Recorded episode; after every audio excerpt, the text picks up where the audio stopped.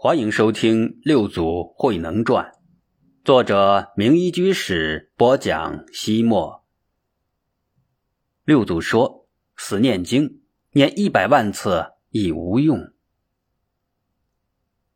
一位衣着华美、风度不凡的年轻僧人，仰着头走进宝林寺的山门。他的禅杖震得地面咚咚作响，似乎是在告诉旁人：“我来了，你们通通给我让开。”做六祖书记的法海热情的迎上去，施礼问道：“师兄从何而来？有什么事情需要某帮忙吗？”年轻僧人并没有还礼，傲气十足的说道：“听说你们弄了个不识字的流浪汉来冒充六祖，带我去看看，他的须弥山有多高。”法海并不动气，不骄不躁的说道：“六祖的确不识字，但绝对不是冒充的。”师兄若是有意参见师傅，我可以先去通报。年轻僧人不屑地哼了一声。法海来到方丈院，师傅慧能正坐在树荫下的藤椅上，与大师兄行思商量事情。法海刚对师傅耳语了几句，年轻僧人禅杖倒地的声音一嘟嘟的传来，震得院里的空气也抖了起来。慧能与行思相视一笑，仿佛对这种行为司空见惯。廊檐下，英行正在火炉上烧水，壶中的水咕嘟咕嘟的翻滚，热气四溢。行思指着水壶，别有意味的说道：“煮茶之水开到二分是为茶，开到十分则为汤。”英行问道：“那怎么办？”行思果断的说：“他热的过分了，你给他的兜头浇一瓢凉水。”慧能说道：“与其扬汤止沸，不如釜底抽薪。”他们说话时，年轻僧人早已走到跟前，见慧能等人对他视而不见，且言语之中有影射他的意思，他便重重的将禅杖往地上倒了一下，想引起他们的注意。许是禅杖的震动，一片因病变而枯黄的树叶飘飘落地。慧能捡起来，对着树叶感叹道。大好时光，你不好好的生长，反而染病枯黄，可惜可惜呀！法海看了年轻僧人一眼，说道：“谁叫他自己招惹虫害呢？活该！”慧能一笑：“那么法海，你说这一树的树叶，有的欣欣向荣，有的枯黄萎缩，是向荣的好，还是枯萎的好？”当然是生机勃勃、欣欣向荣的树叶好。慧能点点头说道：“如是如是，那就向荣去。”慧能又问行思：“向荣的好，还是枯萎的好？”这绝对不是多此一举的重复，而是另有禅机。行思居然回答：“枯萎的好。”慧能竟然还是点点头。如是如是，那就顺其自然，枯黄去。再问英行，英行绝顶聪明，自认为一定能搭得更好，不加思索的说道：“枯萎的让他枯萎，向荣的让他向荣。”英行自以为回答的多么的圆满，多么的潇洒，在那个高傲的年轻僧人目光里都流露出敬佩的神采。然而。慧能大师却将脑袋摇了摇，说道：“不是，不是，顺其自然，在大自然中器物禅机，几乎是每一代祖师所倡导的。然而，禅不是纯自然。禅者反对放任自流，更强调人的主动性与能动性。我们人作为自然之子，弃恶扬善。”改造自己就是自然，自己掌握自己的命运，使之更加契合宇宙人生的规律，才是真正的顺其自然。禅者之所以是真正的智者，原因也就在于此。说着，慧能的目光像温暖的手指爱抚着年轻僧人的面庞。年轻僧人忽然对慧能的话有所领悟，但他。放不下高傲的架子，勉强给慧能下跪，说道：“云游僧法达前来拜山。”他之所以说拜山而不说拜祖，说明他心里还是看不起慧能。他磕头时前额并未触地。英雄跳过来，指着他的脑门说道：“你年纪轻轻，拜见长者，居要无礼，就已是大错特错。而后又磕头不触地，更是错上加错。你心无敬意，还不如不行磕头之礼呢。”法达凭着自己的小聪明，不以为然的说道：“出家人四大皆空，何必拘泥形式？再说，我磕头不触地顶礼，就等于触地顶礼。”你又何必分得那么清楚？行思笑道：“你倒是有几分辩才。超越世间的一切形式，不为形式所困，这确实是禅。”法达越发得意，斜了慧能一眼。谁知英行冷不防的窜了上来，狠狠的打了他一巴掌。啊！啪！法达大怒，吼道：“出家人怎么这么无礼，竟然动手打人！”英行针锋相对，说道。我打你等于没打你，你又何必如此认真分别呢？依其之矛，刺其之盾。法达愣住了。英行曾经也因这种事挨过慧能一浮尘，这回总算在法达身上捞了回来。他不依不饶的说道：“再说，出家人四大皆空，你的肉体属于大地，早该空掉了。我是打空的。”你叫唤什么？你若是觉得疼了，证明你尚未修到四大皆空。我是在帮你修行呢。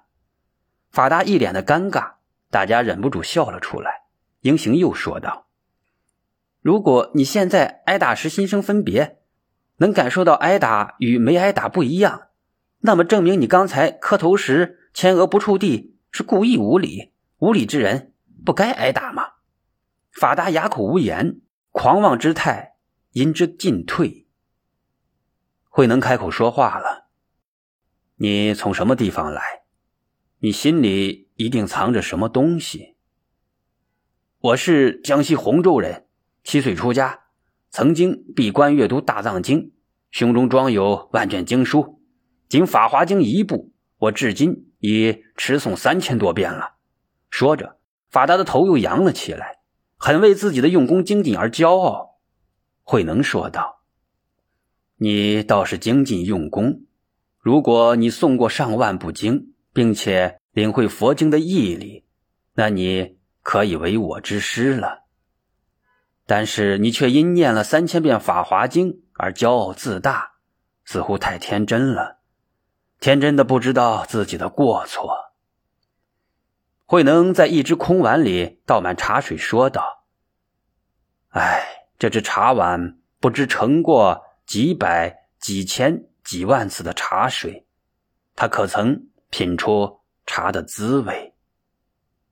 印《法华经》的毛刷子，看经的遍数何止万计，却未曾见他成佛。同样，像你这般傲慢的模样，再念一百万次也没有用。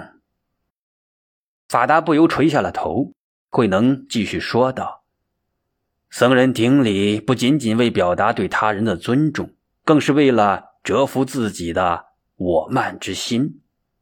因为出家人心中一旦存留傲慢的习气，我执不除，便无法体悟到宇宙人生的真理。你只是口头上念诵佛经，而不明了经典的意义。六祖慧能品了一口茶，说道：“你叫法达，却……”何曾打法？于是他手在石桌上轻轻扣着，合着节拍说了一记：“离本折满状，头西不至地。有我最极生，望功福无比。如今明法达，今诵未修歇，空诵但寻声。”明心是菩萨，如今有缘故，吾今未入说。但信佛无言，莲花从口发。法达静静听着，脸上出现了犹豫不定的神色，虽然依旧呆立着，却左顾右盼，以掩饰心中的羞臊和烦躁。六祖大师缓缓说道：“慧能家境贫寒，而且父亲早亡，未曾念书识字。蒙五祖大师垂爱，一生中只是跟着他老人家念过一次《金刚经》，因一句经文而明心见性。据我所知，一切经典都在启发我们本来就有的决心、佛性和般若智慧。”法达低着头，脸上一阵喜，一阵忧，一阵羞愧，一阵悔恨。他何时忏悔说道：“法达年轻无知。”从今往后，一定谦虚、恭敬待人。英行冲大人吃瓜说道：“知错就改，才是好孩子嘛！”来来来，坐下吧。众人不由得又笑了起来。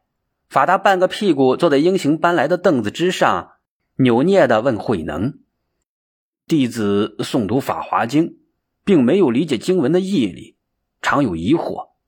大师富有智慧，请为我解说解说。”法达，佛法本来是通达的，只是你的心念不通达。佛经本来没有疑惑，只是你心里有疑惑。你诵读《法华经》，一定知道经中所说的开佛之见、是佛之见、悟佛之见和入佛之见吧？呃，惭愧，弟子仅知字面意思。慧能大师详细开示说。佛的知见，也就是觉悟的知见。佛就是觉，觉分为四种：开启觉的智慧、显示觉的智慧、领悟觉的智慧和深入觉的智慧。如果听到开导启示，就能够深入到觉的智慧之中，这就是觉悟的智慧。自己的决心本性也因此得以显现出来。所谓佛的智慧，实际上就是你自己的心。此外，再没有其他的佛。人们往往是自己遮盖了本性的光明，迷恋于各种表面现象，受自己情欲的干扰，心甘情愿受物欲的驱使。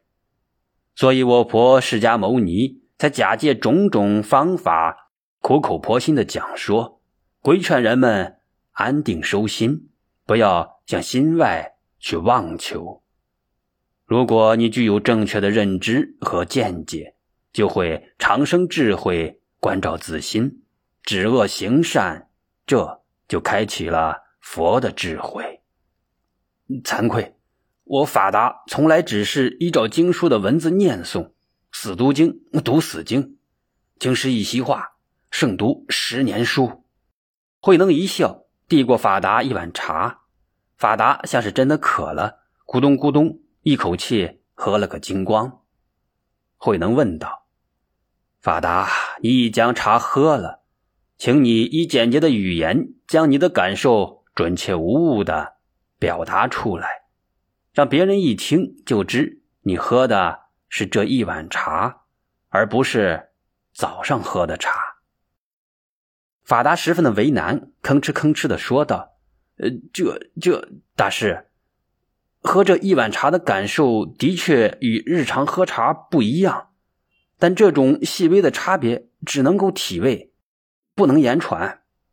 慧能哈哈一笑说道：“禅不可言说，如人饮水，冷暖自知。佛法的奥妙也无法用文字来表达。一切经书，包括《法华经》。”都是佛陀教导我们开悟的工具，它如同指向月亮的手指，目的是为了让我们顺利快捷的找到月亮，而手指本身并非明月。你若是仅仅研究手指的粗细、长短、颜色，永远都找不到天空中的月亮。所以，学佛之人要直接探求佛法的本意，而不是执着于经典。你如果用这样的心态持诵《法华经》，一切妙法就会像莲花一样，自然而然的从你的口中生出来。法达听了慧能的教导，豁然有醒。不过他心中仍然存留着一缕的疑惑，犹犹豫豫的说道：“谢大师开示。不过，你心中还有什么疑惑，都说出来吧。”法达问道：“如果这样的话，只要领悟了佛经的义理，就用不着念诵经文了吗？”慧能说道：“你这种非此即彼的机械理解，又陷入了另一种教条。经典有什么过错，岂能够妨碍你诵持？若是口中持诵经文，心中也能够实践修行，就是转经。”若口里念着经文，而心中另有所念，那就是北经所传。慧能又对法达吟诵了一首偈子：“心迷法华传，心悟转法华。诵经久不明，余意作愁家。无念念即正，有念念成邪。”有无俱不计，常遇白牛车。白牛车是《法华经》中的一个比喻，代表着我们人类自性的本源。法达闻记恍然大悟，他悲喜交加，痛哭流涕的跪倒在慧能面前，真诚的恳求道：“大师，六祖大师，法达痴迷不悟，对大师无礼，请您原谅。”但愿今生今世随时在您的身旁，还请大师恩怨。法达说着，一头咚咚触地不止。慧能说道：“人非圣贤，孰能无过？好吧，你就留下吧。”法达仍旧磕头不止。谢谢大师，谢谢大师。英行拍拍他的后脑勺说道：“起来吧，师弟，你难道是由磕头虫变的吗？”法海说道：“英行，你又胡说什么？”英行一脸委屈：“我没怎么胡说呢，我比他入门早，自然是师兄了。你们仗着师傅偏心眼，一个个入门都比我晚，却反过来都成了我的师兄。这个法达，我可不会再礼让了，一定让他给我当师弟。”他转向法达：“对不对啊，师弟？”法达笑着说：“你一口一个师弟叫了半天。”这师弟我不当行吗？众人哈哈大笑。